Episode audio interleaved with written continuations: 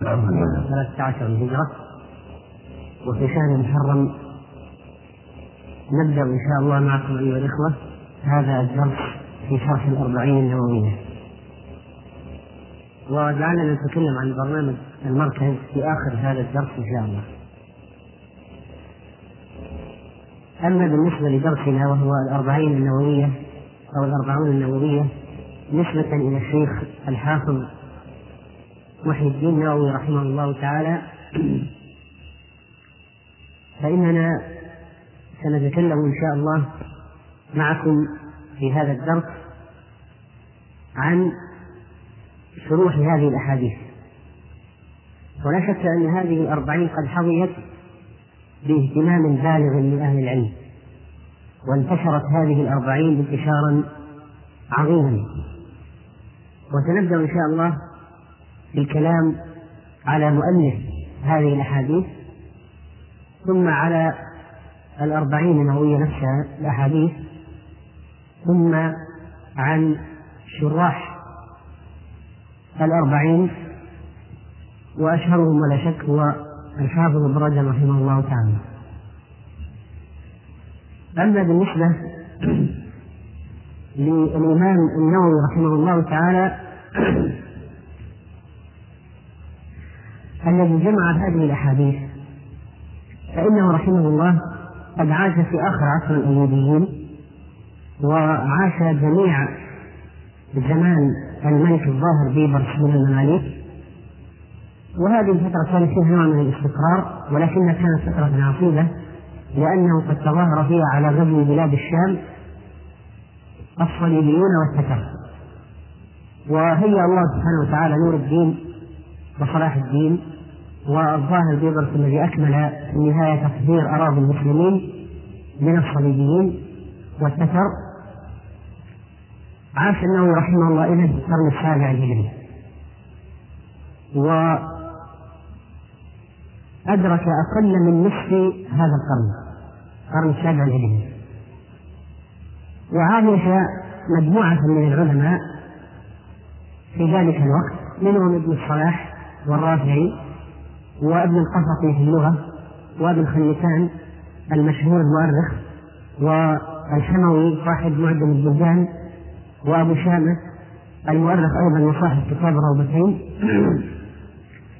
وكذلك فإن الإمام النووي رحمه الله تعالى من جهة النسبة ينتسب إلى بلدة نوى. بلدة نوى بلدة هي من قاعدة الجولان من أرض حوران من أعمال دمشق. ومنطقة حوران هذه أنجبت عددا من العلماء. ولا زالت تنجب إلى الآن عددا ولو كان قليلا من أصحاب الفكر والعلم والتأصيل الشرعي.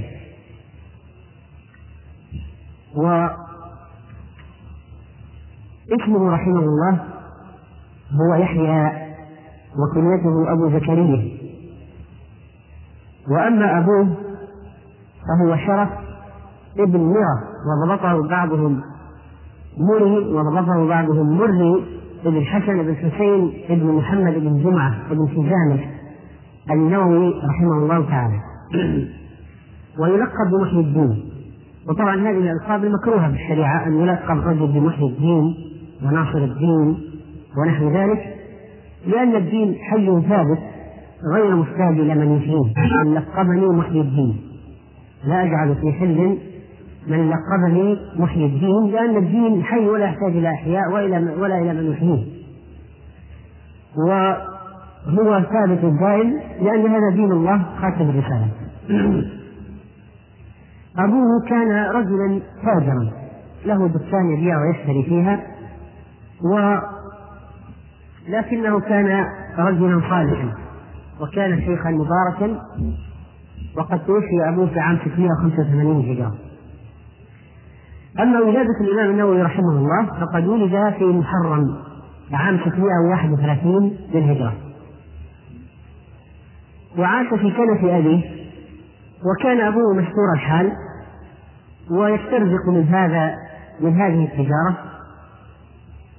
ولما بلغ النووي رحمه الله عشر سنين جعله أبوه في دكانه فجعل لا يشتغل بالبيع والشراء عن القرآن وإنما كان يشغله القرآن. وحدثت حادثة في حياة الإمام النووي رحمه الله عندما كان صغيرا وهي أنه في حوالي سنة 640 ونيف مر بقرية نوى شيخ يقال له ياسين بن يوسف المراكشي فرأى النووي وهو ابن عشر سنين. والصبيان يكذبونه على اللعب معه وهو يهرب منهم ويبكي ويقرأ القرآن ورأى النووي وعمره عشر سنين والأولاد الصغار يكرهونه على اللعب معهم وهو يرفض ويبكي ويقرأ القرآن ويهرب منهم. قال فوقع في قلبي محبته فوقع فوقع في قلبي محبته فأتيت إلى الذي يقرأ ابنه القرآن فقلت له استوصي به خيرا.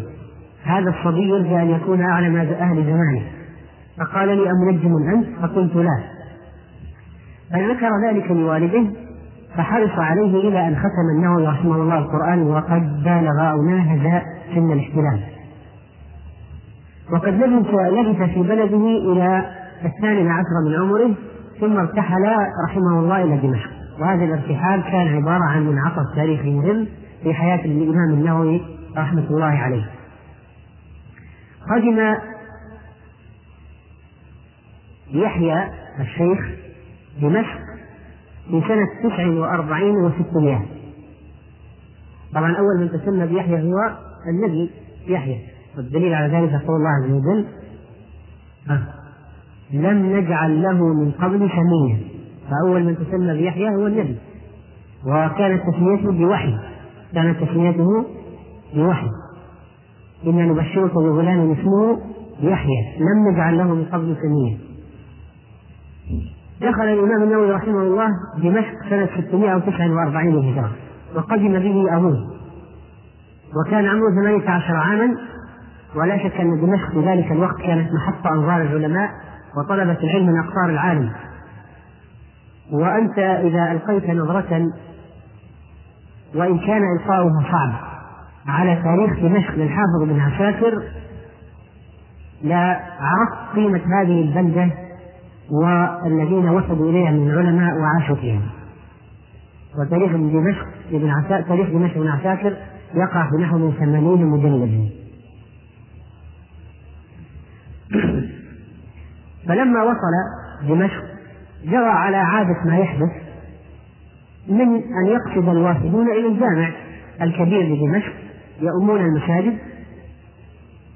ولا شك أن الجامع الأموي أو الجامع الكبير بدمشق هو أشهر شيء في مدينة دمشق فقصد أول من لقي من أهل العلم جمال الدين عبد الكافي الربعي الدمشقي الذي ساقه بعد ذلك إلى مفتي الشام تاج الدين عبد الرحمن بن إبراهيم بن ضياء الفزاري المعروف بالفركاح. فقرأ عليه دروسا وتتلمذ عليه أيضا. ومنحه الشيخ بيتا سكن فيه واستقر واستمر فيه حتى مات. يعني النووي رحمه الله لم يخرج من دمشق إلا نادر للحج أو لبلدته نوى أو ذهب إلى القدس وكانت حياته كلها في دمشق. وبعد سنتين من إلى دمشق اصطحبه أبوه إلى الحج. في عام 600 وكم؟ 51 للهجرة وكانت وقت الجمعة. وكان رحيله من دمشق في أول رجب لأن الحج كان يأخذ وقت في الوصول إليه. في السفر السفر يأخذ وقتا وجلس في مدينة الرسول صلى الله عليه وسلم شهرا ونصف وبعد ذلك توجه للحج وأصابته حمى فلم تفارقه إلى يوم عرفة ولكن كما قال من معه لم يتأوه قط. فلما قضى المناسك ووصل هو وأبوه إلى نوى ثم بعد ذلك نزل إلى دمشق وفتح الله عليه من أنواع العلوم والمعارف ما فتح. وضرب ضرب به المثل في إكبابه على على طلب العلم ليلا ونهارا كما يقول الحافظ الذهبي وهجر النوم إلا عن غلبة. وضبط أوقاته بلزوم الدرس أو الكتابة أو المطالعة أو التردد على الشيوخ وكان لا يضيع له وقت ليل ولا نهار إلا في وظيفة من الاشتغال بالعلم حتى إنه في ذهابه في الطريق وإيابه يشتغل في تكرار محفوظه أو مطالعة. وبقي على هذا الوجه من التحصيل ست سنين. وحكى البدر بن جماعة أنه سأله عن نومه فقال إذا غلبني النوم استندت إلى الكتب لحظة وأنتبه ثم في القراءة. ووقع في مفتاح دار السعادة مفتاح السعادة أن النووي رحمه الله كان كثير السهر مكبا على العلم والعمل.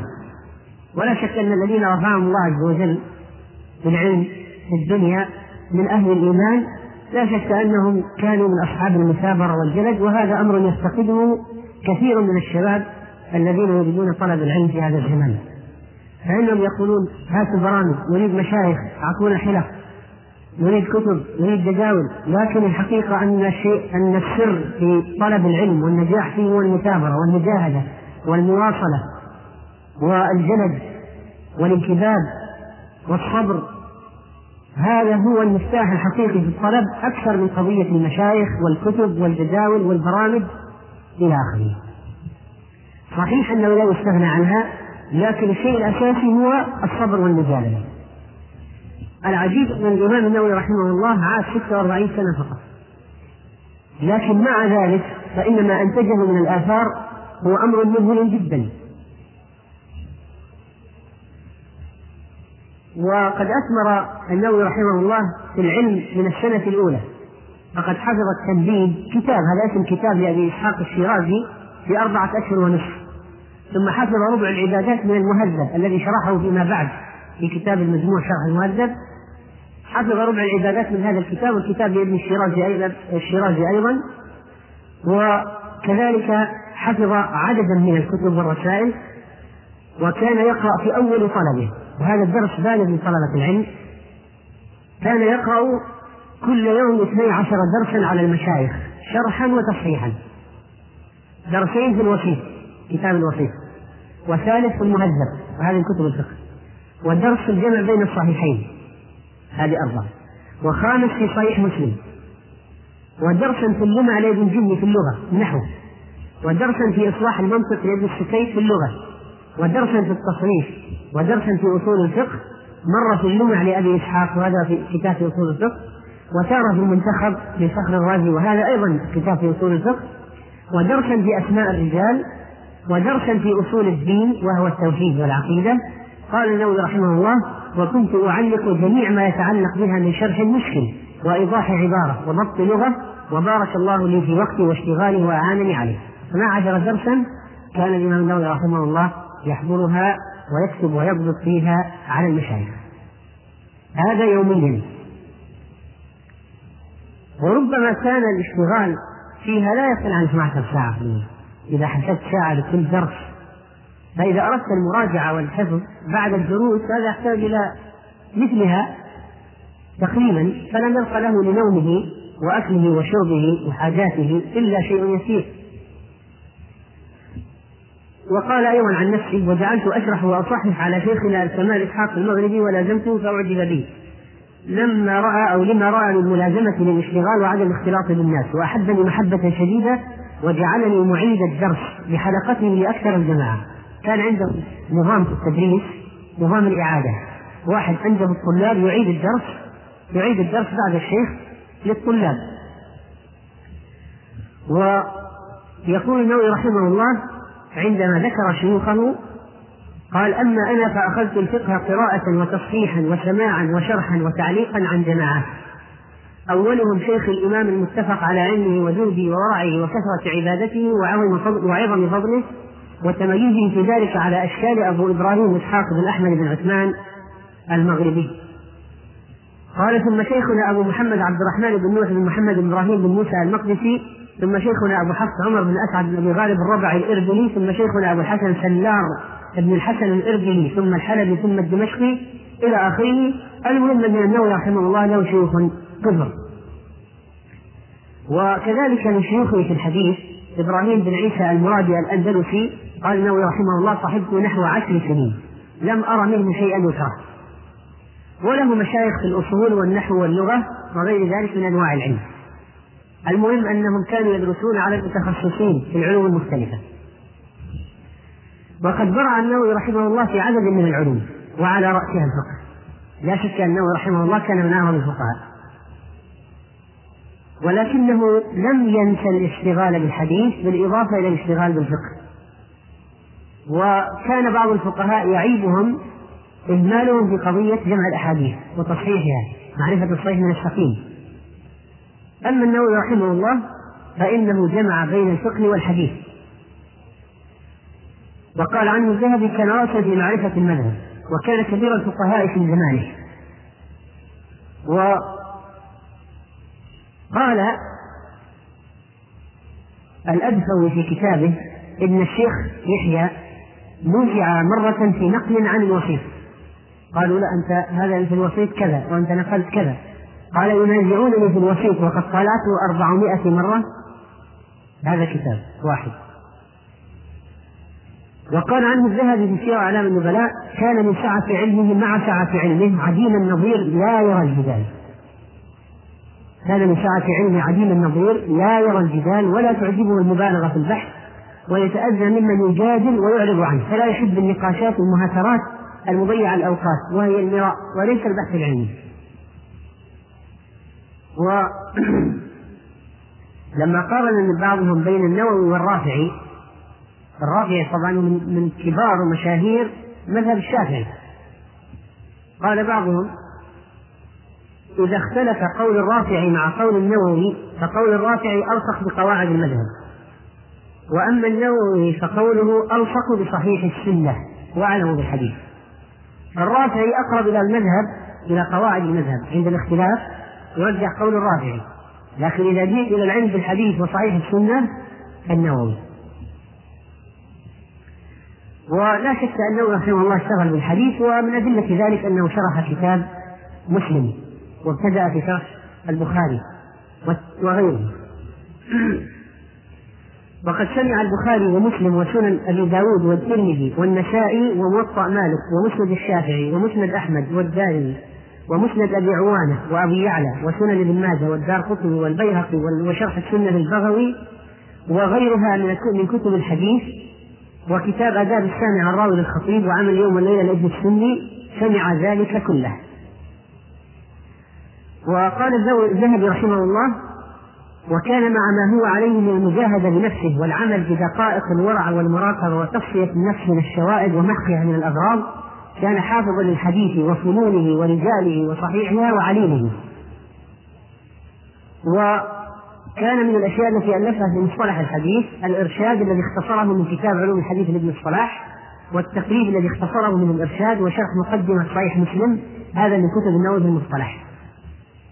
وقرأ على الشيخ خالد النابلسي كتاب الكمال في أسماء الرجال لعبد الغني المقدسي الذي سبق أن عرفنا به في مقدمة درس عمدة الأحكام. وعلق عليه حواشي وضبط أمورا حسنة. وأما في العقيدة فإن النووي رحمه الله لم يوفق إلى معرفة عقيدة السلف بدقائقها وتفاصيلها وإن كان غير بعيد عنها. فله عليه ملاحظات في قضايا العقيدة في الأسماء والصفات. سلك فيها سبيل الأشاعرة في بعض الأحيان وأول ببعض الصفات وهذا واضح فيما علقه على صحيح مسلم. ولكن كم من مريد للحق لا يصيبه. ولذلك لا بد أن نفرق عند كلامنا عن الأشاعرة مثلا بين الناس الذين هم من رؤوس الضلال وبين الناس الذين لم يحصل لهم توفيق إلى العقيدة الصحيحة في الأسماء والصفات مع حسن نيتهم واجتهادهم في البحث عن الحق وتجردهم لكنهم ما وصلوا إليه. فمما لا شك فيه أن منهج النبي رحمه الله في الأسماء والصفات عليه ملاحظات لا ينكر ذلك أبدا لا ينكر ذلك أبدا. ولكنه لا يتهم بأنه صاحب هوى وأنه مبتدع قاصد الابتداع لأنه قاصد البحث عن الحق. لكنه لم يوفق إليه في بعض المسائل المتعلقة بالاعتقاد. ولما ينبغي التنبيه إليه أيضا أننا عندما نقول فلان عنده قصور مثلا في العقيدة فلا يعني ذلك أن كل العقيدة خاطئة. يعني مذهبه في القضاء والقدر خطأ ومذهبه في الملائكة وفي الجن وفي سائر الأسماء والصفات كلها خطأ. أو في اليوم الآخر يعني هذه كلها من أمور الاعتقاد. وإنما المقصود أنه يكون لبعض الفضلاء والعلماء بعض بعض الأخطاء في مسألة الأسماء والصفات.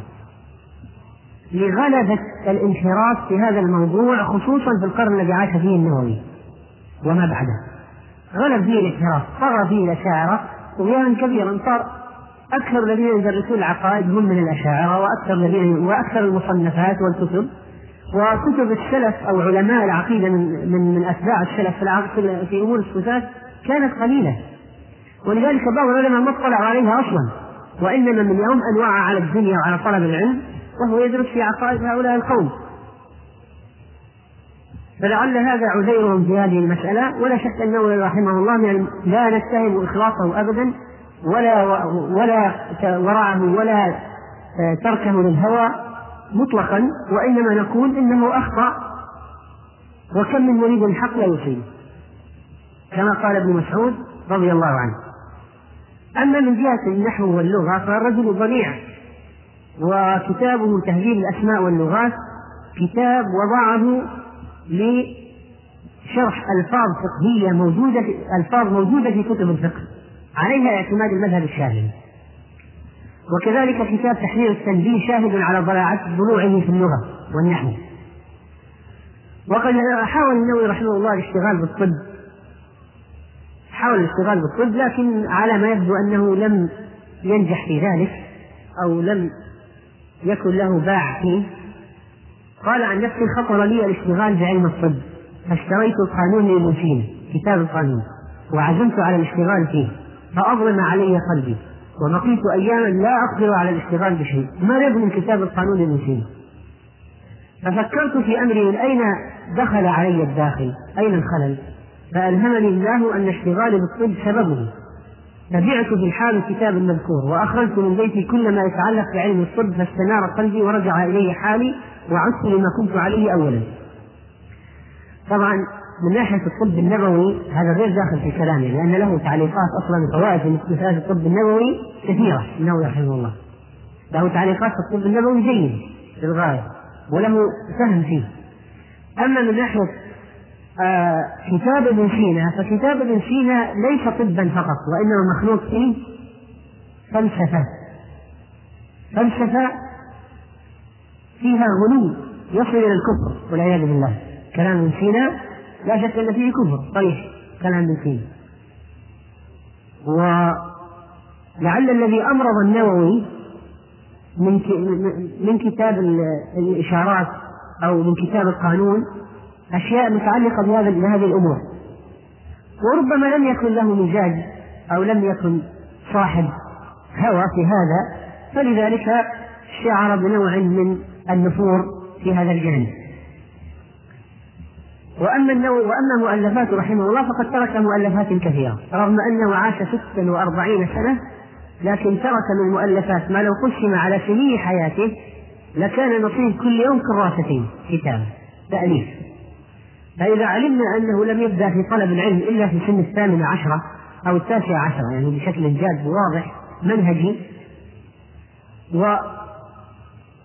وهذا يتبين لنا عند ذلك أن الرجل بورك له في وقته فعلا وأن هذا الإمام في أمره عدل خصوصا أنه لم يتفرغ للتأليف فقط وإنما كان أيضا ينشغل بالقراءة والتحصيل لأن العالم لا زال يحصل وليس يترك التحصيل ثم يتفرغ للكتابة والتعليم فقط ولا زال يحصل ويقرأ. وكذلك فإنه يدرس تلاميذه. وكذلك فإنه كان يشتغل كثيرا بالعبادة. صلاة قيام تلاوة قرآن ذكر. وقد حكي عنه أنه كان يكتب حتى تكل يده فتعجز فيضع القلم. ثم ينشد لئن كان هذا الدمع يجري صبابة على غير شعبة فهو دمع مضيع. يستشهد هذا الشعر العربي. ولم يقتصر مجال التأليف عند النووي رحمه الله في الفقه وإنما ألف في الحديث وشرح الحديث والمصطلح واللغة والتراجم والعقيدة وغير ذلك. وقال الذهبي عنه إن عبارته أبسط من كلامه. وقد وثق الناس فيه وفي علمه وورعه وأمانته وحسن تأليفه واقتنيت كتبه واشتملت وسارت ومؤلفات النووي رحمه الله ثلاثة أقسام. قسم أنجزه وأتمه وقسم أدركته الوفاة قبل أن يتمه وقسم غسل أوراقه. شعر أن هذا التأليف فيه خلل وأنه لا بد من الانتهاء منه بمعنى التخلص. لكن لأنهم كانوا محتاجين الأوراق ما كانوا يمزقونها وإنما كانوا يغسلونها. فيذهب الحبر فيها ويكتب عليها من جديد. ومؤلفاته كثيرة. فمنها شرح مسلم والروضة والمنهاج ورياض الصالحين والأذكار والتبيان في أخلاق حملة القرآن وآدابهم وتحرير التنبيه وتصحيح التنبيه والإيضاح في المناسك والإرشاد والتقرير والأربعين النووية وبستان العارفين ومناقب الشافعي والفتاوى وأدب المفتي والمستفتي ورؤوس المسائل والترخيص في الإكرام والقيام ومسألة تخميس الغنائم والتقريب والتيسير وغيرها من الكتب الكثيرة. ولا شك أن من أشهرها شرح صحيح مسلم له رحمه الله تعالى الذي جعله وسطا لا هو مختصر ولا هو موسع. قال لولا ضعف الهمم وقلة الراغبين وخوف عدم انتشار الكتاب لبسطته فبلغت به ما يزيد على مئة من المجلدات ومن الكتب كذلك طبعا هذا الكتاب شرح مسلم كان من أواخر ما ألفه لأنه ألفه بعد سنة سنة 74 و600 فهو من أواخر مؤلفاته. فمعنى ذلك أن ألفه في خلال سنتين. ومن أشهر كتبه بعد شرح صحيح مسلم كتاب الروضة المسمى روضة الطالبين. في المذهب الشافعي اختصرها من كتاب الرافعي الشرح الكبير. وقد أثنى العلماء على كتاب روضة الطالبين. فهو في الفقه الشافعي يعتبر مرجع مهم جدا. وكذلك فإنه ألف على الروضة كتاب اسمه دقائق الروضة لكنه لم يتمه وفيه أشياء نفيسة. وكذلك من مؤلفاته المنهاج الذي اختصره من كتاب المحرر للرافعي أيضا وهو من أكثر كتب الفقه الشافعي تداولا أو من أكثر كتب النووي تداولا بين طلاب العلم وأهل العلم. ومن كتبه المباركة التي بورك فيها حقا كتاب رياض الصالحين. فقد جمع فيه من الحديث النبوي جمل كثيرة جملا كثيرة في الوعظ والاعتبار والآداب والأخلاق والأحكام. والحقيقة أن هذا الكتاب قد اشتهر جدا وهذا من أدلة إخلاص صاحبه. وهو كتاب عظيم النفع كثير الخير والبركة. قال الإمام النووي رحمه الله في مقدمته مقدمة رياض الصالحين فرأيت أن أجمع مختصرا من الأحاديث الصحيحة مشتملا على ما يكون طريقا لصاحبه إلى الآخرة ومحصلا لآدابه الباطنة والظاهرة جامعا للترغيب والترهيب وسائر أنواع آداب السالكين من أحاديث الزهد ورياضات النفوس وتهذيب الأخلاق وطهارة القلوب وعلاجها. وصيانة الجوارح وعلاجها وإزالة اعوجاجها إلى آخر الكلام رحمه الله. ومن كلام ومن كتبه المشهورة أيضا كتاب الأذكار. كتاب الأذكار الذي جمع فيه ما ورد عن النبي صلى الله عليه وسلم في المناسبات المختلفة وقال فيه أذكر إن شاء الله بدلا من الأسانيد ما هو أهم منها وهو بيان صحة صحيح الأحاديث وحسنها وضعيفها ومنكرها. فإذا كان في تعليقات على صحة الأحاديث وأضاف إليه جمل من علم الحديث ودقائق الفقه والقواعد والآداب. ففي أيضا شرح. كتاب الأذكار ليس كتاب الأذكار النووي ليس فقط أذكار مسنودة وإنما عليها تعليقات وشروح. للنووي رحمه الله. وعدد من كتبه قد طبع ومن أشهرها كتاب الأربعين النووية الذي نحن بصدده وما برح العلماء ينصحون طلبتهم بحفظه وفهمه. وهو أول خطوات الاطلاع على أحاديث النبي صلى الله عليه وسلم. يعني لو واحد طالب علم مبتدئ قال لك أريد متن في الحديث ليكون أول اطلاعي. تقول له خذ صحيح البخاري. ها؟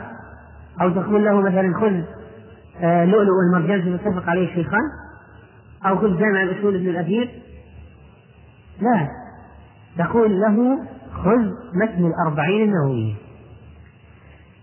فإذا أراد واحد أن يدرس الحديث دراسة منهجية مبتدئا بالمراتب فإنه يبدأ بدراسة أربعين نووية ثم بعد ذلك ينطلق إلى شروح الأحاديث والمتون الأوسع.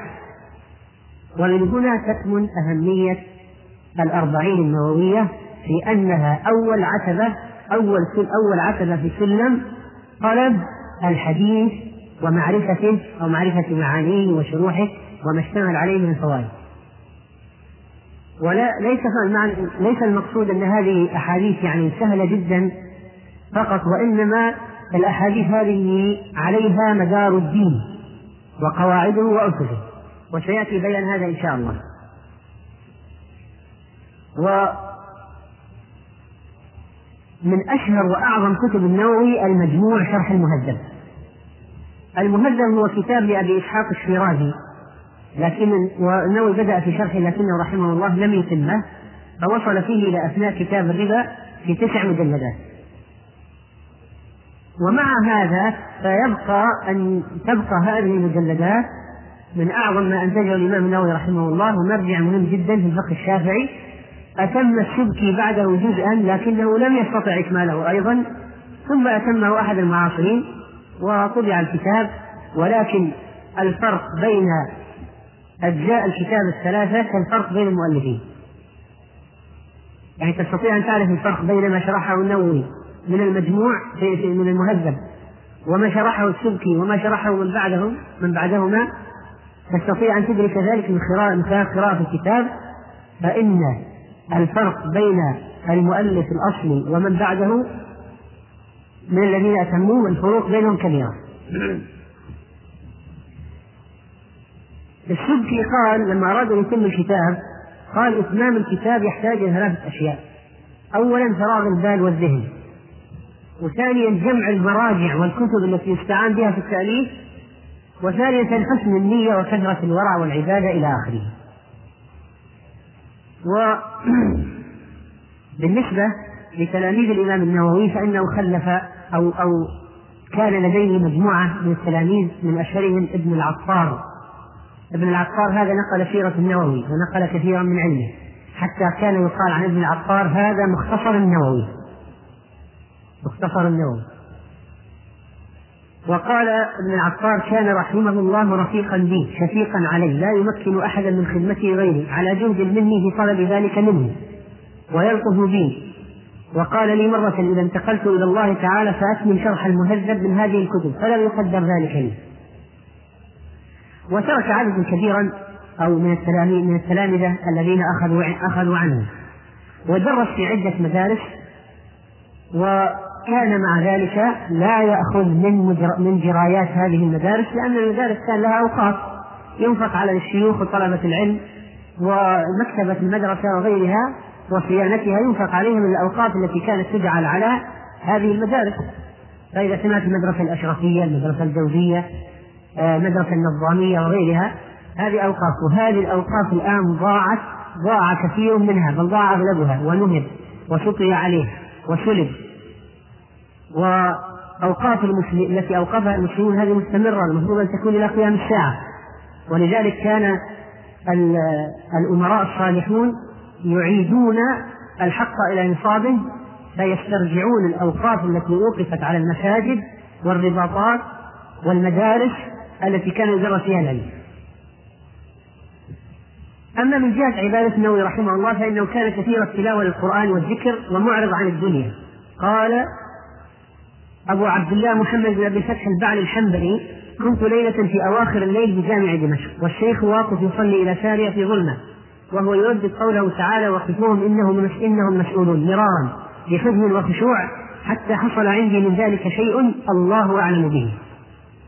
وقال الذهبي عنه كان عديم الميرة والرفاهية والتنعم مع التقوى والقناعة والورع والمراقبة لله في السر والعلانية وترك رعونات النفس من ثياب حسنة ومأكل طيب وتجمل بهايات فكان من أصحاب البزازة والبزازة من الإيمان.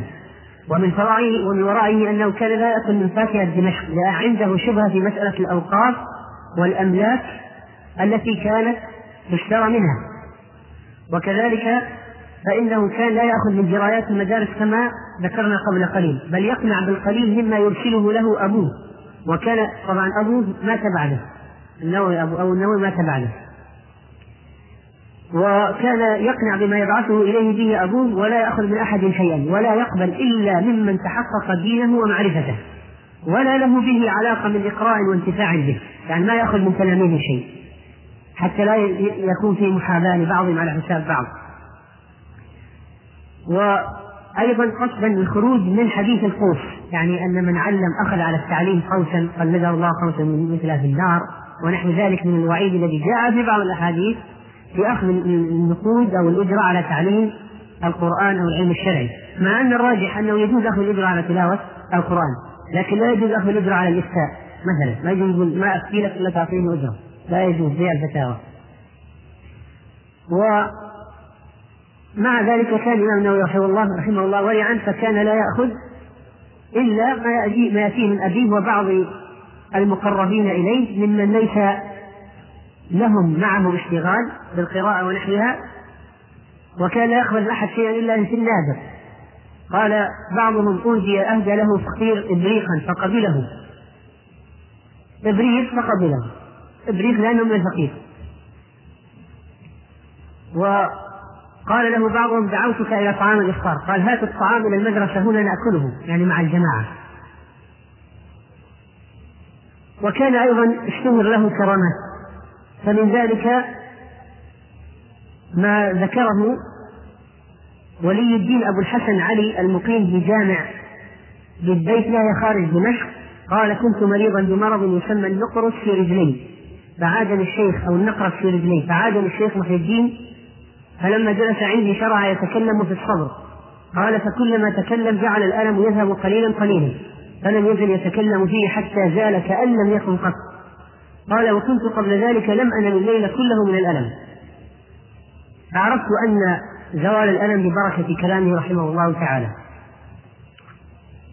وأما من جهة أمره بالمعروف ونهيه عن المنكر وقوته في الحق فهذا مشهور عن النووي رحمه الله في عدة مناسبات وعدة مواضع.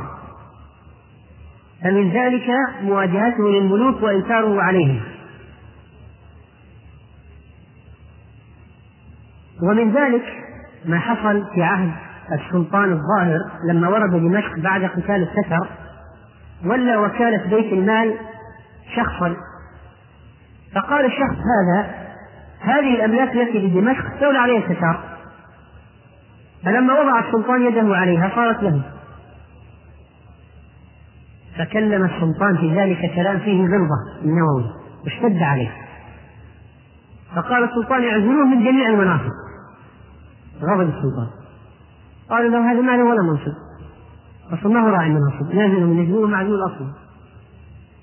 وهذا يبين أن العالم عندما يكون بعيدا عن السلطان فإنه لا مدخل عليه من جهة الضغط. وهذا مفيد.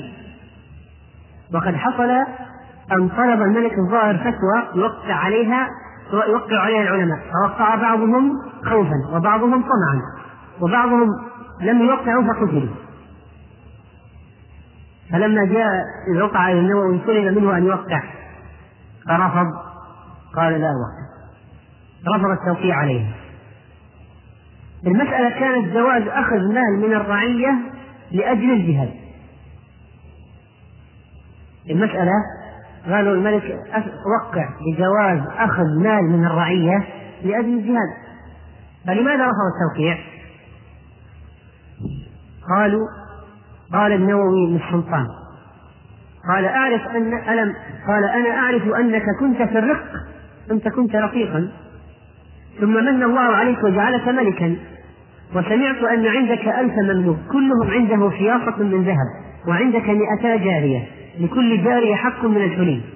فإذا أنفقت ذلك كله وبقيت مماليكك بالبنود الصوف بدلا من حياطات الذهب وبقيت الجواري بثيابهن دون الحلي ولم يبق في بيت المال شيء من نقد أو متاع أو أرض أفتيتك بأخذ المال من الرعية وإنما يستعان على الجهاد وغيره بالافتقار إلى الله تعالى واتباع آثار النبي صلى الله عليه وسلم.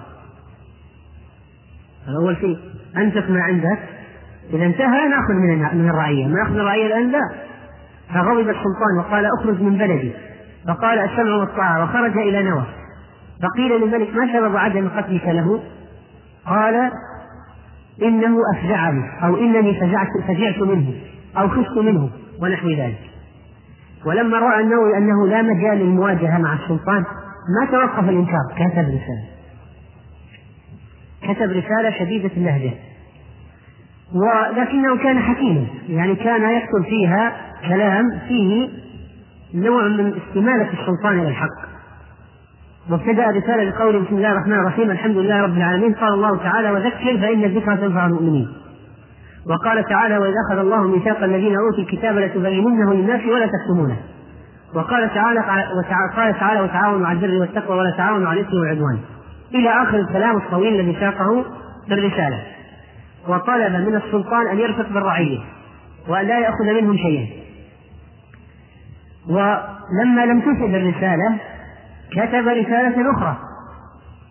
وأيضا كتب إلى بعض المنافقين من الذين حاولوا أن يكونوا من الذين يؤلبون السلطان كلاما شديدا برسالة مناصحة طويلة. قال ابن العطار كان مواجها للملوك والجبابرة بالإنكار لا تأخذه في الله لومة لائم. وكان إذا عجز عن المواجهة كتب الرسائل وتوصل إلى إبلاغها لكي تصل إلى المقصود ولا تضيع الرسالة. وقال النووي عن نفسه وأما أنا في نفسي فلا يضرني التهديد ولا أكبر منه ولا يمنعني ذلك من نصيحة السلطان فإني أعتقد أن هذا واجب علي وعلى غيري. وما ترتب على الواجب فهو خير وزيادة عند الله تعالى. قال انما الله عز وجل انما هذه الحياة الدنيا متاع وإن الآخرة هي دار القرار وأفوض أمري إلى الله إن الله بصير بالعباد. وكذلك حصل عند بعض الناس صح أو فقر فكتب للسلطان يقول بان يوسع عليهم ويعطيهم. ولما صدر مرسوم بأن الفقيه لا يكون منزل في أكثر من مدرسة واحدة اعترض النووي رحمه الله وأرسل خطابا آخر. ولا شك أن في هذه المواقف وغيرها بيان لقوة نفسه وشجاعته وجرأته. وقد أثنى عليه العلماء ثناء كبيرا ونقلنا بعض الأشياء من هذا الكلام الذي قيل عنه. وأما عن حليته وهيئته فقد قال الذهبي رحمه الله تعالى قال كان أسمر كست اللحية ربعة مهيبا قليل الضحك عديم اللعب بل جد صرف صرف. يقول الحق وإن كان مرا لا يخاف في الله لومة لائم ولحيته سوداء فيها شعرات بيض وعليه هيئة وسكينة. وكان رحمه الله خشن العيش قانعا بالقوت تاركا للشهوات صاحب عبادة وخوف. وكان لا يأكل في اليوم والليلة إلا أكلة واحدة وقوته من قبل والده. يجري عليه في الشهر الشيء الطفيف. ترك ملاذ الدنيا من المأكول إلا ما يأتيه به أبوه من شعك يابس وتين ثوراني وترك الفوا... وترك الفواكه. طبعا لا تحريما وإنما ابتعادا عنها. فيقال أن واحد من أصحابه قشر له خيارا ليطعمها إياه فامتنع من أكلها وقال أخشى أن ترطب جسمي وتجلب النوم. يعني ليس تحريما وإنما قال أخشى أن ترطب جسمي وتجلب لي النوم. لن يبعثه له أبوه ولا يأكل معه سوى لون واحد إما جبس وإما خل وإما زيت. أما اللحم ففي الشهر مرة ولا يكاد يجتمع عنده لونين من الطعام. و وجاء إلى إلى جاء إلى دمشق وعمره ثمانية عشر عاما. وأقام في دمشق 28 عاما ثم توفي رحمه الله في دمشق وكانت وفاته في الثلث الأخير من ليلة الأربعاء في الرابع والعشرين من شهر رجب سنة 676 للهجرة.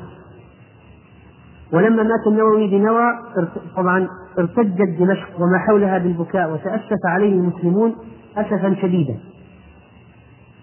وكان مكث في دمشق إلى قبيل وفاته بقليل ثم ذهب إلى نوى. فمرض أو مرض في ومرض وتوفي رحمه الله في نوى بمسقط رأسه. وقبل وفاته بقليل قال لبعض أصحابه قم حتى نودع نودع أصحابنا وأحبابنا. فخرجت معه إلى القبور التي دفن فيها بعض مشايخه فزارهم وقرأ وقرأ شيئا وبكى. ثم زار أصحابه الأحياء. وزار القدس والخليل زار القدس وسار إلى نوى سار إلى نوى وزار القدس ثم عاد إلى نوى ومرض عقب زيارته لها في بيت والده. فبلغ بعض الناس من دمشق فذهبوا لعيادته فبعضهم رآه تحسن فرجع إلى دمشق ولكن وفاته رحمه الله كانت ليلة الأربعاء الرابع والعشرين من رجب ونودي في مدينة دمشق عليه بوفاته. وقام الناس للصلاة عليه. وتأسف عليه المسلمون تأسفا كبيرا. وكان يوصي أن يكون قبره موافق للسنة لا عليه قبب ولا بناء. وكان بعض الناس يريدون أن يبنوا عليه بناء. فأبى الله إلا ما يريد الإمام النووي رحمه الله. ودفن ولم يبنوا عليه على ضريحه قبة. قيل أن بعض أهله وأقربائه أرادوا أن يبنوا عليه قبة فرأت امرأة من قرابته لعلها عمته مناما. رأته في المنام يقول قولي لأخي والجماعة لا يفعلون هذا الذي قد عزموا عليه من البنيان فإنه كلما بنوا شيئا يهدم عليه يهدم عليهم فانتبهت منزعجة قصت عليهم القصة فامتنعوا من البنيان. وقبل وفاته رد جميع الكتب المستعارة من الأوقاف لأن يعني بعض الكتب كانت وقف. ورثي بمراسي كثيرة جدا تبلغ نحو من 600 بيت. ومن ذلك عز العزاء وعم الحادث الجلل وخاب بالموت في تعميرك الأمل واستوحشت واستوحشت بعدما كنت الأنيس لها وشاءها فقدك الأسحار والأسر وكنت للدين نورا يستضاء به مسددا منك فيه القول والعمل. وكنت تتلو كتاب الله معتبرا لا يعتريك على تكراره ملل. إلى آخر القصيدة التي رثي بها رحمه الله تعالى. هذا هو الإمام النووي رحمه الله وهو المؤلف. فماذا عن الكتاب وهو المؤلف؟ أما بالنسبة للكتاب وهو الأربعين النووية فإن فكرة فكرة الأربعين النووية كانت أصلا من فكرة موجودة عند بعض أهل العلم وهي جمع أن الرسول عليه الصلاة والسلام أوتي فصاحة وبلاغة وأعطي جوامع الكلم. ولما نظر العلماء في أحاديث النبي صلى الله عليه وسلم وجدوها وجدوا منها ما يصلح أن يكون قواعد وأصول ومنها ما يتكلم عن أحكام جزئية وأمور فرعية وكلها فيها بلاغة وفصاحة ولا شك. لكن بعض العلماء اتجهوا لجمع الأصول الأحاديث التي التي تصلح قواعد عامة. تصلح قواعد عامة. فمن من الذين جمعوا مثلا أوائل من جمعوا حمد ابن محمد بن إبراهيم الخطابي المتوفى سنة 388 للهجرة وقال يعني لا قال هناك بعض الأحاديث هي مثل القواعد مثل حديث المؤمنون تتكافأ دماؤهم ويسعى بذمتهم أدناهم وهم يد على من سواهم. وحديث سل الله اليقين والعافية. قال هذه مثل هذه الأحاديث عمومات. إما أن يكون واحد منها مثلا قاعدة في الدماء عموما وواحد مثلا يكون جامع في ذكر خير الدنيا والآخرة. ثم جاء الإمام ابن الصلاح رحمه الله فأملى كتابا اسمه الأحاديث الكلية. جمع فيه الأحاديث الجوامع التي يقال أن مدار الدين عليها. وكلمات وجيزة وفيها قواعد كبيرة وأصول عظيمة. جمع 26 26 حديثا. بعدها جاء النووي رحمه الله في عام 376 للهجرة أخذ هذه الأحاديث التي أملاها ابن الصلاح وزاد عليها تمام 42 حديث. فعدد الأحاديث النووية الأربعين النووية كم؟ 42 حديث. وسمى كتابه الأربعين. واشتهرت هذه الأربعين وكثر حفاظها أكثر من أي أربعين أخرى. ثم جاء الحافظ ابن رجب رحمه الله ضم إلى الأربعين النووية ثمانية أحاديث. وبلغ فبلغت خمسين حديثا ثم استخار الله في شرحها على ما أشار إليه بعض طلابه فشرحها في كتابه العظيم جامع العلوم جامع العلوم والحكم بشرح خمسين حديثا من جوامع الكلم. كان شرحه هذا من أجل الشروح أما الأربعين النووية فطبعا النووي رحمه الله يعني ذكر مقدمة في كتاب الأربعين النووية ذكر له مقدمة. فمن هذه المقدمة قال أما بعد فإن الله سبحانه وتعالى بعث محمدا بجوامع الكلم وخصه بمواد بدائع الحكم كما في الصحيحين عن أبي هريرة عن النبي صلى الله عليه وسلم بعثت بجوامع الكلم. ثم ذكر أن هناك قال فجوامع الكلم التي خص بها النبي صلى الله عليه وسلم نوعان. ما هو في القرآن؟ كقول الله عز وجل إن الله يأمر بالعدل والإحسان وإيتاء ذي القربى وينهى عن الفحشاء والمنكر والبغي قال الحسن لم تترك هذه الآية خيرا إلا أمرت به ولا شرا إلا نهت عنه. والثاني ما هو في كلامه صلى الله عليه وسلم من هذه السنن المنثورة. وقال النووي رحمه الله آه، أن أن هناك أحاديث جاءت في فضل من جمع أربعين حديث للأمة وأنه يكون من العلماء أو أنه يكون له فضل لكن هذه الأحاديث التي وردت في فضل جمع أربعين حديث ضعيفة. لكن مع ذلك جمع هذه الأربعين حديث التي عليها مدار الدين وأصول الدين. هذه الأحاديث ليست فقط في العقيدة ولا فقط في الفقه ولا فقط في الأخلاق ولا فقط في الآداب ولا فقط في الرقائق. تشمل أشياء كثيرة جدا. متنوعة أربعين متنوعة منتخبة. أكثرها صحيح بل من الصحيحين. وبعضها أو شيء بسيط منها فيها ثلاث أحاديث منتقدة. بعض الأحاديث منتقدة أن فيها ضعف. ولكن أكثر الأحاديث عموما صحيح وأكثرها من الصحيح في الصحيحين والأحاديث النووية هذه الأربعين قد شرحت من عدد من العلماء منهم ابن دقيق العيد وابن عبد القوي وابن الملقن والسيوطي وابن حجر الهيثمي وملا علي القاري هؤلاء الذين شرحوا الأربعين النووية وبعض الشروحات هذه مطبوع وموجود لكن يبقى أعظم الشروح شرح من؟ ابن رجب رحمه الله. ابن رجب طريقته في الشرح أنه يخرج الحديث ويبين درجته ويستشهد بالآيات القرآنية التي تجلو معنى الحديث ويستشهد بالأحاديث التي تبين الحديث يعني يشرح الحديث بالقرآن والحديث بالحديث. ثم يفسر غريب الحديث ومضمونه ومفرداته ثم يورد الأحكام الفقهية المستنبطة منه. ثم يذكر طائفة من الحكم المأثورة عن السلف. الصالح رحمهم الله تعالى مما يتعلق بشرح الحديث في نهاية الكلام. هذا الترتيب لو أردت أن تعرف ترتيب جامع الحكم كيف يبدأ في شرح الحديث؟ أولا يخرجه والطرق ثم يبين درجة صحته ثم يستشهد بالآيات عليه ثم بالأحاديث ثم يفسر غريبه ثم يورد الأحكام الفقهية ثم يذكر طائفة من الحكم المنقولة عن السلف في هذا الأمر. والحقيقة أن ابن رجب رحمه الله قال لفت نظري أن بعض الأحاديث من هذه الأشياء المجملة ليست موجودة في الأربعين النووية مثل إيش؟ ألحقوا الفرائض بأهلها فما أبقت الفرائض فلأولى رجل ذكر. فرأيت أن أضم هذا الحديث وغيره ومثل حديث البينة على المدعي واليمين على من أنكر. قال فأضفت ثمانية أحاديث الثمانية هذه هي الاثنين المذكورة وحديث أن الله إذا حرم شيئا حرم ثمنه وحديث كل مسكر حرام. وحديث ما ملأ آدمي وعاء شر من بطنه وحديث أربع من كن فيه كان منافقا وحديث لو أنكم توكلون على الله حق توكله وحديث لا يزال لسانك رطبا بذكر الله. فتمم ابن رجب رحمه الله 42 إلى 50 سماه وشرحها في جامع العلوم جامع العلوم والحكم. ونحن إن شاء الله في الدرس القادم غدا سنعطي مقدمة بسيطة عن حياة ابن رجب ثم ندخل في شرح الحديث الأول. الحديث الأول طبعا سبق أن شرحناه. لكن في فوائد أخرى لم نذكرها في شرح الحديث في عمدة الأحكام سنذكرها إن شاء الله في شرح حديث النبي على النيات وهو الأول.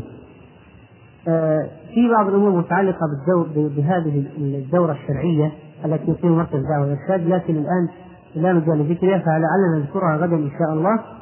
وهناك بعض الاستبيانات أو الأوراق من قبل مركز الدعوة تتوزع عليكم وهذه الدورة مهمة جدا وفيها عدد من المحا... فيها عدد من الدروس ومشايخ يلقونها فأوصيكم بحضور ما استطعتم حضوره من الدروس وفيها نفع عظيم. حتى لو أن الواحد منكم لو يعني أخذ إجازة من وظيفته من أجل التفرغ لها فإنه سيستفيد كثيرا إن شاء الله. هذا ونسأل الله سبحانه وتعالى أن يوفقنا وإياكم للخير وأن يجعلنا وإياكم هداة المهتدين غير ضالين ولا مضلين. والله أعلم صلى الله وسلم على نبينا محمد. والسلام عليكم ورحمة الله وبركاته.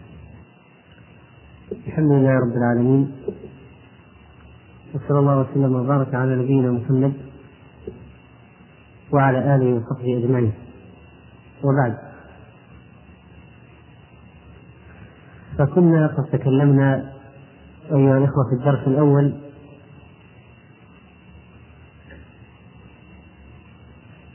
من شرح أربعين النووية عن المؤلف وهو الإمام النووي رحمه الله تعالى.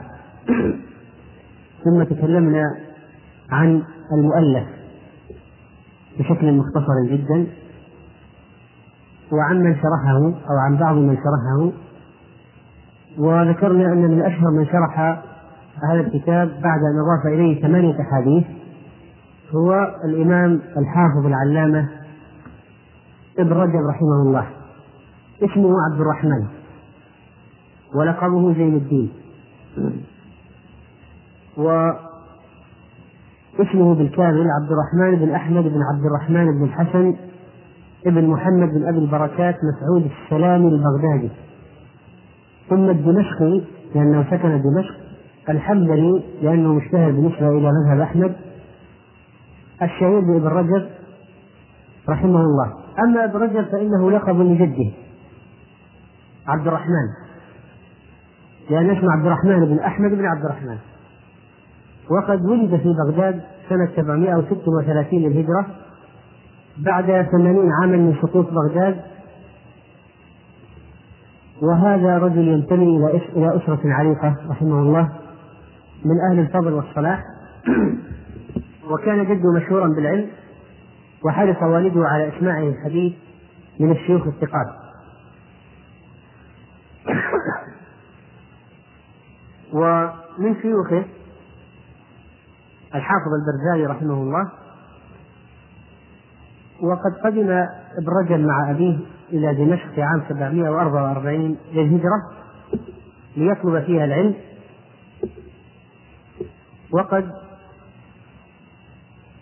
سمع بها من عدد من العلماء مثل علاء الدين علي بن زين الدين المنجى الذي قرأ عليه جزءا من أحاديث مسلم عن الإمام أحمد الأحاديث التي رواها مسلم عن الإمام أحمد.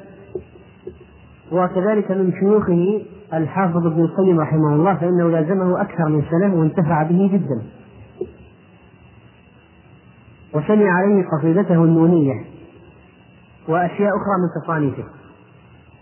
وكذلك من شيوخه ابن جماعة رحمه الله ورافق الحافظ الكبير زين الدين العراقي أيضا. وارتحل بعد أن جلس في دمشق فترة إلى بغداد ثم ارتحل إلى القدس وسمع من الحافظ العلائي.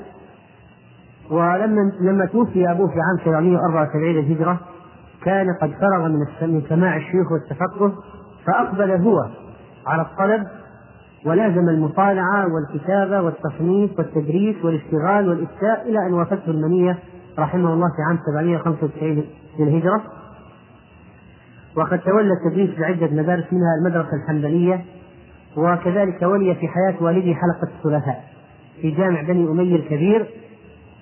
وكان رحمه الله مشتهرا بالوعظ ابن رجب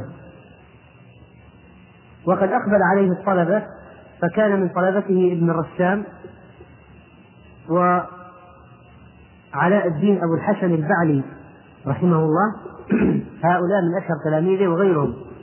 منهم ابن مفلح المتوفى سنة 825 هجرة. و قال بعض طلابه ذكر لنا مرة الشيخ مسألة. هذه القضية تبين إخلاص ابن رجب رحمه الله. قال ذكر لنا مرة مسألة فأطنب فيها. أشهب وتوسع. فعجبت من ذلك ومن إتقانه لها فوقعت بعد ذلك بمحضر من أرباب المذاهب. نفس المسألة هذه التي شرحها ابن رجب وتوسع فيها حصلت نفس المسألة وأثيرت في مجلس من أرباب المذاهب في مجلس آخر. فلم يتكلم فيها الكلمة الواحدة. فلما قام قلت له أليس قد قد تكلمت فيها بذلك الكلام؟ أنت ما سبق أنك أشبت فيها ونقصت المسألة هذه؟ قال إنما أتكلم بما أرجو ثوابه. وقد خفت من الكلام في هذا المجلس.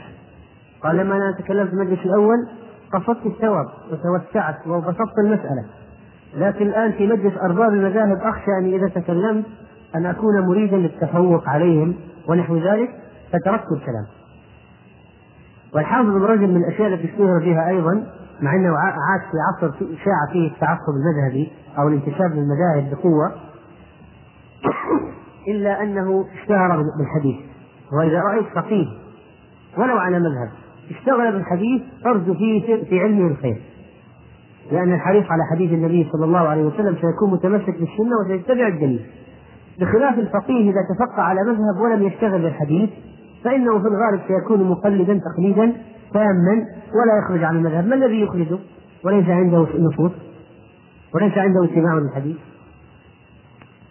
ولذلك مهر الحافظ ابن رجب رحمه الله في الحديث أسماء ورجالا وطرقا واطلع على معانيه وغير ذلك وقد ألف مؤلفات كثيرة وبورك في مؤلفاته وانتشرت مؤلفات ابن رجب رحمه الله فمنها تفسير سورة النصر والإخلاص والفاتحة وكذلك من مؤلفاته فتح الباري بشرح صحيح البخاري وقد سبق ابن حجر بهذا الاسم. بل ابن ابن حجر أخذ اسم كتابه من ابن رجب لكن ابن رجب ما أتم الكتاب. ابن رجب رحمه الله ما أتم الكتاب. وصل إلى كتاب الجنائز من صحيح البخاري ثم لم يتمه. وتوفي رحمه الله تعالى. والذي لو أن هذا الكتاب قدر له ان أن يتم ويكمل لكان آية. كتاب الرجل. خصوصا أن رجل من أصحاب العقيدة الصحيحة. وكذلك شرح جامع الترمذي. قالوا هو في عشرين مجلد وهذا فقد من ضمن ما فقد في فتنة التتر في عام 803 ولم يصل إلينا منه إلا يعني شيء بسيط مخطوط موجود في بعض المكتبات. لكن الكتاب الكتاب فقد في فتنة التتر. وكذلك شرح حديث ما ذئبان جائعان هذا موجود مطبوع. وحديث الأولى شرح اختصار شرح حديث اختصام الملأ الأعلى. وكذلك شرح كلمة الإخلاص. وشرح أيضا أو ألف رسالة بعنوان فضل علم السلف على علم الخلف وغاية النفع في شرح حديث تمثيل المؤمن بخامة الزرع ونور الاقتباس في مشكاة وصية النبي لابن عباس وكشف الكربة في وصف حال أهل الغربة وهذه رسائل مطبوعة وهي مفيدة وجيدة. وكذلك ألف كتاب القواعد الفقهية. القواعد الفقهية من أعظم كتب ابن رجب وهو يشتمل على 160 قاعدة. وهذا الكتاب كتاب مهم جدا في القواعد الفقهية ويعتمد عليه كبار العلماء بل المشايخ الذين يدرسون الآن. وكذلك شرح علل الترمذي وكتاب مطبوع وله أيضا ذيل على طبقات الحنابلة وألف مختصر في سيرة عمر بن عبد العزيز وفي سيرة ولده عبد الملك بن عمر بن عبد العزيز وفي وقعة بدر وله كتاب لطائف المعارف فيما لمواسم العام من الوظائف والتخويف من النار وأهوال القبور والفرق الفرق بين النصيحة والتعيير والذل والانكسار العزيز الجبار وهو مطبوع بعنوان الخشوع في الصلاة في ابن رجب وهو كتاب مشهور معروف. وقد توفي الحافظ ابن رجب رحمه الله في عام 795 للهجرة بدمشق ودفن بمقبرة الباب الصغير وحفظ القصة يذكرون عنه قبيل قبيل وفاته. قال ابن ناصر الدين رحمه الله في الرد الوافر حدثني من حفر لحد ابن رجب أن الشيخ جاءه قبل أن يموت بأيام فقال له احفر لي ها هنا لحدا. وأشار إلى البقعة التي دفن فيها قال فحفرت له فلما فرغت نزل في القبر فاضطجع فيه فأعجبه وقال هذا جيد. ثم خرج. قال فوالله ما شعرت بعد أيام إلا وقد أتي به ميتا محمولا على ناشف فوضعته في ذلك اللحد ووريته فيه رحمه الله تعالى.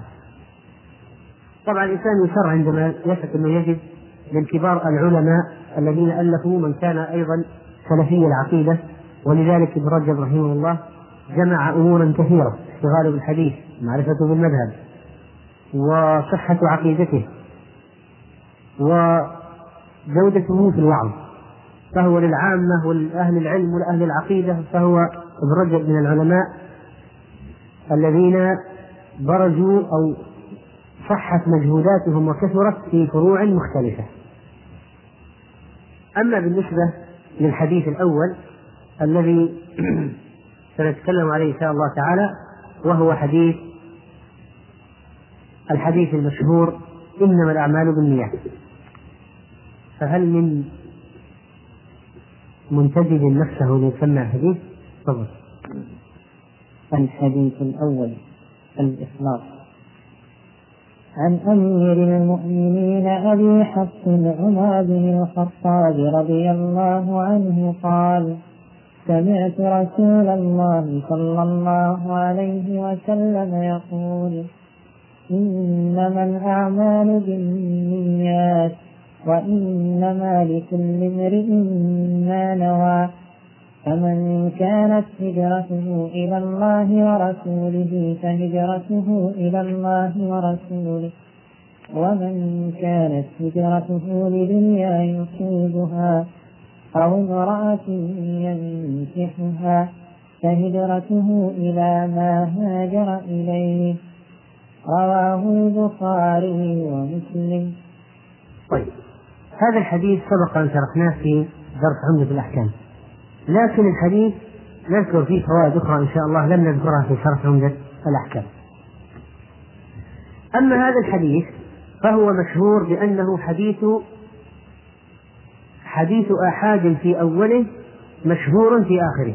يقول العلماء هذا الحديث مشهور بالنسبة إلى آخره غريب بالنسبة إلى أوله لأنه لم يثبت عن النبي صلى الله عليه وسلم إلا من طريق عمر بن الخطاب ولم ولم يروه عن عمر بن الخطاب إلا علقمة بن وقاص الليثي.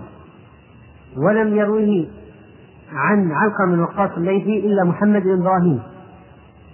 ولم يرويه عنه إلا يحيى بن سعيد ثم انتشر الحديث. وهذا معنى قولهم غريب في أوله لأنه من رواية واحد عن واحد هذا حديث الآحاد. مشهور في آخره لأنه بعد ذلك حدث عنه الراوي الأخير نحو من 200 نفس فانتشر الحديث. وقال بعضهم ان هذا الحديث مروي من طرق أخرى كثيرة وأنه متواتر لكن الطرق الأخرى كلها ضعيفة. ما صح من طرقه إلا هذا الطريق الفرد الذي ينتهي إلى عمر الخطاب رضي الله عنه. لكن هذا فيه بمعناه أحاديث لأن المتواتر ينقسم إلى قسمين. متواتر لفظي يعني نفس النص مثلا من كذب عليه متعمدا فليتبوأ مقعده من النار. نفس النص مروي من طريق سبعين صحابي أو مئة. هذا متواتر لفظي نفس اللفظ جاء من طرق كثيرة جدا. هناك متواتر معنوي. يعني هناك قدر مشترك من من أحاديث كثيرة جدا قدر مشترك منها جاء فهذا يسمى متواتر معنوي. وأما كل حديث فيها فلم يروى متواتر لكن في قدر مشترك. مثل مثلا رفع اليدين في الدعاء قالوا هذا متواتر معنوي. فإن قصد إنما الأعمال بالنيات متواتر معنوي لأن في أحاديث أخرى كثيرة بنفس المعنى مثل مثلا هذا يبعث يوم القيامة على نيته ورب قتيل بين الصفين الله أعلم بنيته وحديث لكن جهاد ونية. وحديث ومن غزا وهو لا ينوي عقالا فله ما نوى هذه من جهة أنه هناك قدر مشترك وهي النية واردة في الأحاديث نعم. لكن من جهة السلسلة والطريق فهو حديث حديث أحاد حديث فرد حديث غريب لكنه حديث صحيح جدا. وقد أخرجه الشيخان وغيرهما رحمهم الله تعالى. أما بالنسبة لسبب الحديث فإن معرفة سبب النزول في القرآن مفيد في فهم الآية. ومعرفة سبب ورود الحديث. هل الحديث قصة؟ أيضا مفيد في معرفة أو في فهم الحديث أكثر وأكثر. ولذلك اهتم العلماء في فترة متأخرة في قضية حصر أسباب ورود الحديث الشريف. صحيح أن العبرة بعموم اللفظ لا بخصوص السبب. يعني العبرة باللفظ وليس بالقصة التي وردت فيها. القصة مفيدة لكن ليست مقتصرة على صاحبها. فنحن يفيدنا أن نعرف أن حديث إنما الأعمال بالنيات كانت له مناسبة وهذه المناسبة هي ما رواه الطبراني بإسناد صحيح على شرط الشيخين. عن الأعمش بلفظ كان فينا رجل خطب امرأة يقال لها أم قيس فأبت أن تتزوجه حتى يهاجر إليه. فهاجر فتزوجها فكنا نسميه مهاجر أم قيس فكنا نسميه مهاجر أم قيس أو مهاجر أم قيس. هذا الحديث يبين أن سبب قول النبي عليه الصلاة والسلام إنما الأعمال بالنيات أو سبب أو آه، القصة التي يقال إن الرسول عليه الصلاة والسلام ذكر فيها الحديث هو هذا. يقال النبي عليه الصلاة والسلام ذكر فيها هو هذا. هذا هو المشهور بمهاجر قيس وذكرنا سابقا أنه لم يصح حديث ذكر فيه أن حصل كذا فقال النبي صلى الله عليه وسلم إنما أعمال بالنيات لكن صح أن مهاجر أم قيس ثبت له قصة منفصلة عن حديث إنما الأعمال بالنيات. حديث إنما الأعمال بالنيات له منزلة كبيرة عند العلماء وله منزلة كبيرة في الشريعة والعمل الشرعي له ضابطان الإخلاص والمتابعة. هذا الحديث يتكلم عن الشرط الأول للعمل الصالح وهو الإخلاص. ونظرا لمكانة هذا الحديث فقد أثنى عليه أهل العلم وتواتر النقل عنهم في تعظيمه. فكذلك فنقل الشافعي نقل عن الشافعي رحمه الله وأحمد بن حنبل وعلي بن المديني وأبو داود والترمذي والدار قطني وحمزة الكناني أنه ثلث الإسلام. وقال أبو عبد الله البخاري ليس في أخبار النبي صلى الله عليه وسلم شيء أجمع ولا أغنى ولا أكثر فائدة من هذا الحديث. ولذلك ابتدأ البخاري رحمه الله كتابه بهذا الحديث. و جاء في رواية عثمان بن سعيد الدارمي عن أبي عبيد قال جمع النبي صلى الله عليه وسلم أمر الآخرة في كلمة واحدة إنما الأعمال بالنيات. إنما الأعمال بالنيات. والنية شرط لصحة العمل. النية شرط لصحة العمل. وكذلك تتفاوت الأعمال بحسب النية. فرب رجلين يقومان مع بعضهما في الصف يصليان صلاة واحدة وراء إمام واحد. نفس الحركات نفس الكلام لكن بين صلاتيهما كما بين السماء والأرض بأي شيء. بالخشوع والنية الموجودة في القلب. طيب لو قال قائل ما معنى قول أهل العلم إن هذا الحديث ثلث الإسلام؟ لماذا؟ قالوا لأن الدين هو أو أعمال العبد هي تقع بالقلب واللسان والجوارح. أفعال الدين نتصورها بالقلب واللسان والجوارح وأعمال أي واحد من الناس تكون بالقلب واللسان والجوارح إيش مثال أعمال القلب؟ ها؟ الخشوع الحياء المحبة الخوف الرجاء الإخلاص وهكذا واللسان تلاوة القرآن ذكر الله والدعاء والجوارح الصلاة ورمي الجمرات إلى آخره والجهاد والضرب في سبيل الله. أعمال الجوارح. الآن هذا الحديث إنما أمام يتعلق بأي قسم؟ بالقلب. ولذلك قالوا هو ثلث الإسلام. هذا أحد الأقوال في المسألة. أما من ناحية ألفاظ الحديث وشرحها فإن الحديث هذا في كلمة إنما. وإنما في اللغة تفيد الحصر عند المحققين. الحصر تفيد الحصر. وكلمة الأعمال جمع عمل. بعضهم يقول العمل أعم من الفعل بعضهم يقول الفعل أعم من العمل. ليش؟ قالوا الفعل الفعل يدل على إحداث شيء سواء كان عملا أو غيره. وقال بعضهم العمل أعم من الفعل. على أي حال هذه تقسيمات فنية. ويفرق بالنيات الباء للمصاحبة وتحتمل ويحتمل أن تكون باء السببية وهذه شرحناها.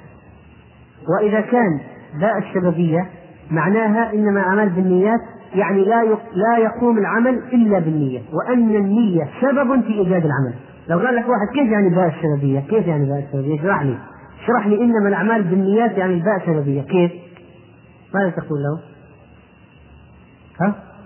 يعني سبب وجود العمل سبب قيام العمل هو النية إنما الأعمال بالنية قيامها وحدوثها بالنية طيب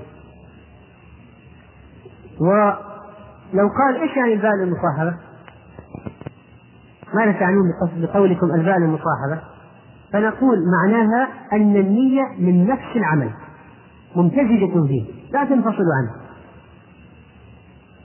ولذلك فإذا قلنا أن الباء للمصاحبة معناها نشترط أن العمل لا بد أن تقارنه النية من أول قيامه ومن أول حدوثه وسنأتي على هذه المسألة بعد قليل. ومن ألفاظ الحديث امرئ وقوله عليه الصلاة والسلام امرئ أي رجل.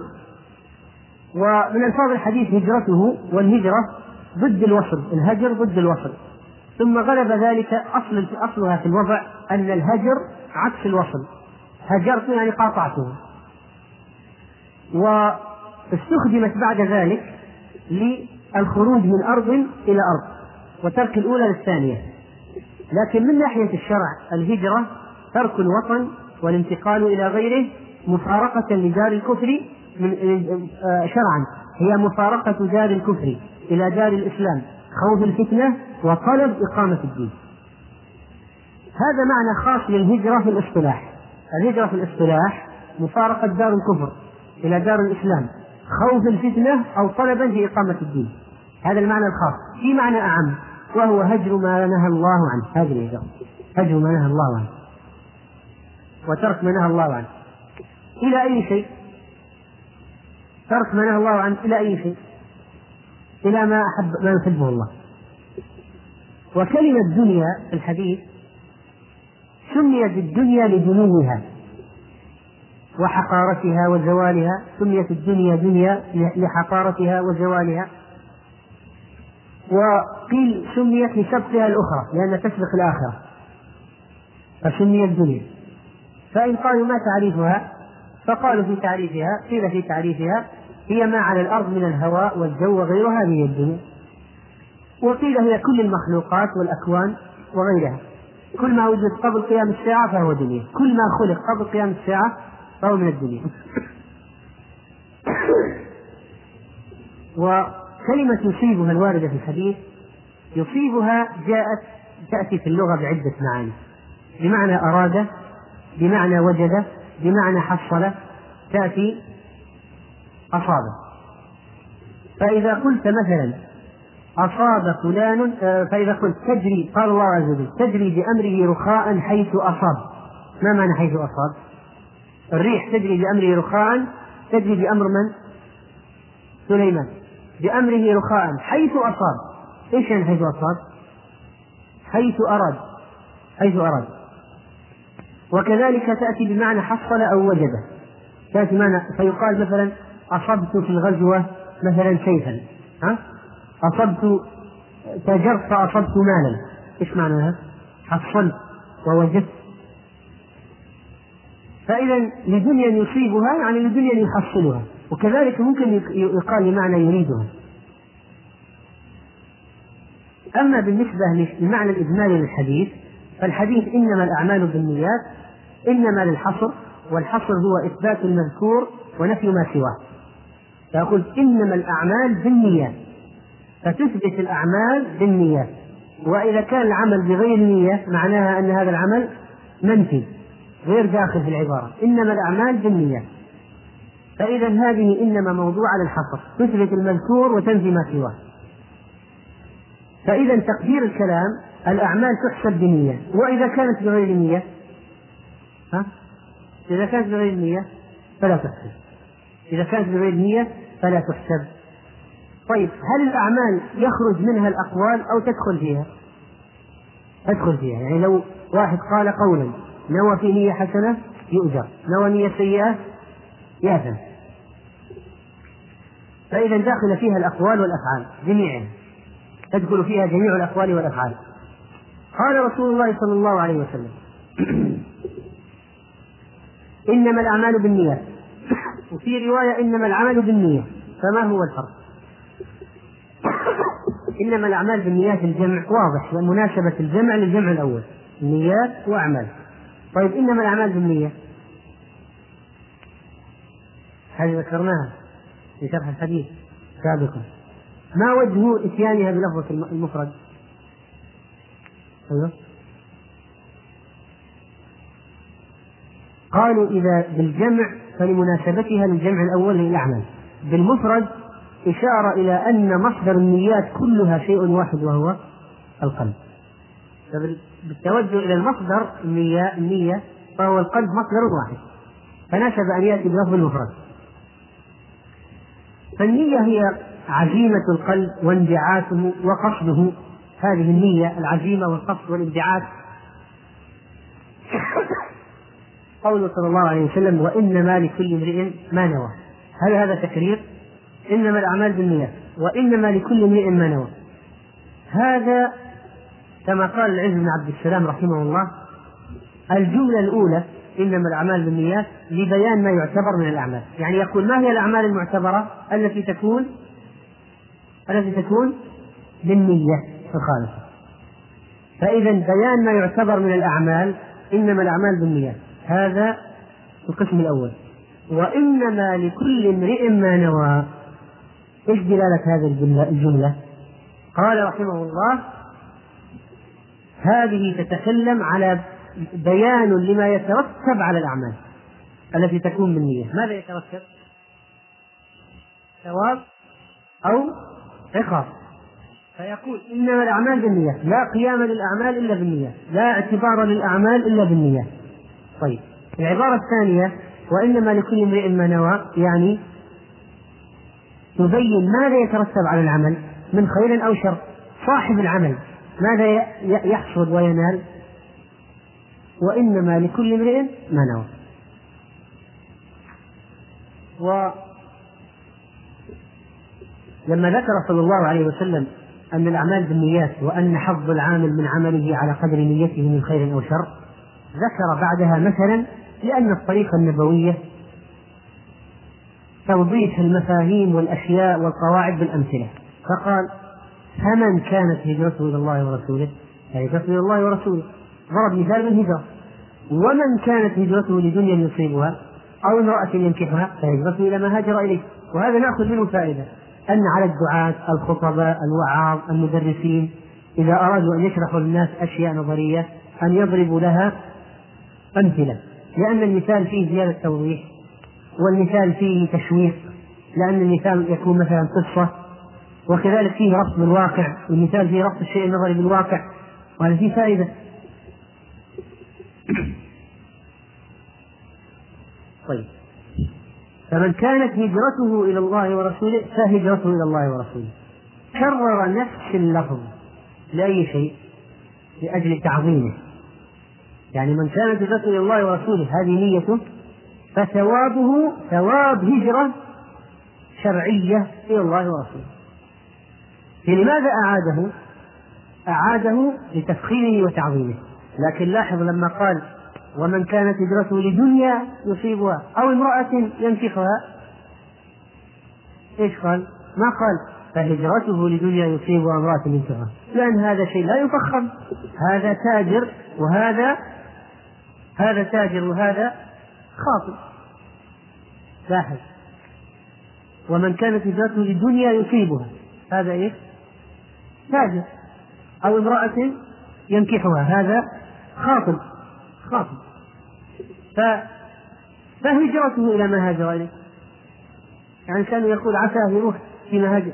هذا معناه أن ما أعادها مثل تلك لأنها لتحقيرها وتهوينها وبيان أن ما أراده من النية شيء تافه. فهجرته إلى ما هاجر إليه. لكن تلك قال فمن كانت هجرته إلى الله ورسوله فهجرته إلى الله ورسوله. يعني فقد وقعت وثبتت له هجرة إلى الله ورسوله. ومن كانت هجرته لدنيا يصيبها. تاجر أو امرأة ينكحها. خاطب. ماذا قال؟ في جواب الشر فهجرته إلى ما هاجر يعني أنه هذا شيء هذا تافه أن يهاجر لأجل هذا. ما له إلا ما يمشي. فإذا قصد بالهجرة هو قصد تجارة وخطوبة. ويوهم الناس أنه أنها لله ورسوله فماذا يكون عليه؟ إثم ما هو فقط يسلم ماله أو يعني لا عليه ولا له لا. إذا قصد الإيهام فإنه يكون عليه إثم فإذا من كانت هجرته إلى الله ورسوله أعادها لتفخيمها وهذه الإعادة لها معنى. يعني مثلا أحيانا يجي واحد ينقذك من ورطة فتقول له أنت أنت. وين المبتدأ؟ أه؟ أنت. وين الخبر؟ أنت. العادة في اللغة المغايرة بين المبتدأ والخبر. ما يأتي المبتدأ والخبر نفس اللفظ. فلما تقول أنت أنت. فالمغايرة تفهم من اللفظ أو تفهم من المعنى. قد تكون المغايرة باللفظ وقد تكون المغايرة بالمعنى. يعني المغايرة يعني اختلاف.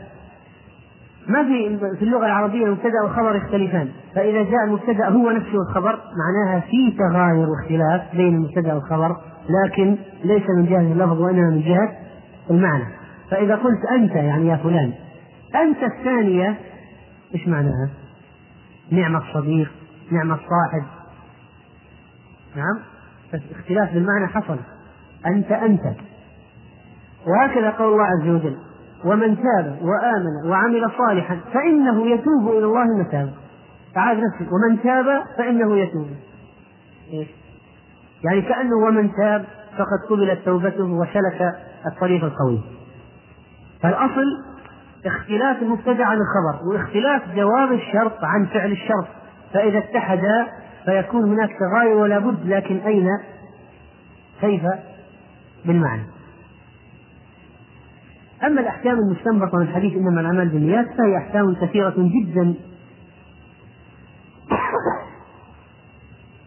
وقد أخرجها بعض أهل العلم بمصنفات ومن أحسن المصنفات في يعني متأخرة رسالة في عنوان النية وأثرها في الأحكام الشرعية. الشيخ صالح السدلان كتاب جيد يعني متوسع جدا في الموضوع يغطي النية من جميع جوانبها إذا أراد واحد أن يبحث عن مرجع موسع جدا يقرأ فيه. فهذا مرجع وأثرها في الأحكام الشرعية. وبالنسبة للفوائد المأخوذة من الحديث على وجه الإجمال أو على وجه الاستعجال فنقول أولا يؤخذ من الحديث أن النية شرط لصحة العمل هذا الصحيح. يعني لو واحد قال النية تجعل العمل أحسن يعني من باب الكمال ولا من باب الصحة؟ تصححه فيكون بغيرها باطلا. أو تكمله فيكون بغيرها ناقصا. النية تصحح العمل وقد كان غير صحيح. أو أنها تكمله وقد كان ناقص. الراجح أنها تصححه وقد كان ليس بصحيح. ولا أثر له. الحكم الثاني المستأخذ المأخوذ من هذا الحديث أن من نوى شيئا يحصل له إذا عمله بشرائطه. ولو حال دونه بينه وبينه ما يعذر فيه. واحد حاول أن يفعل الفعل وبذل الأسباب. فيحصل له الأجر. ولو كانت النتيجة غير ما يتوقع أو يريد.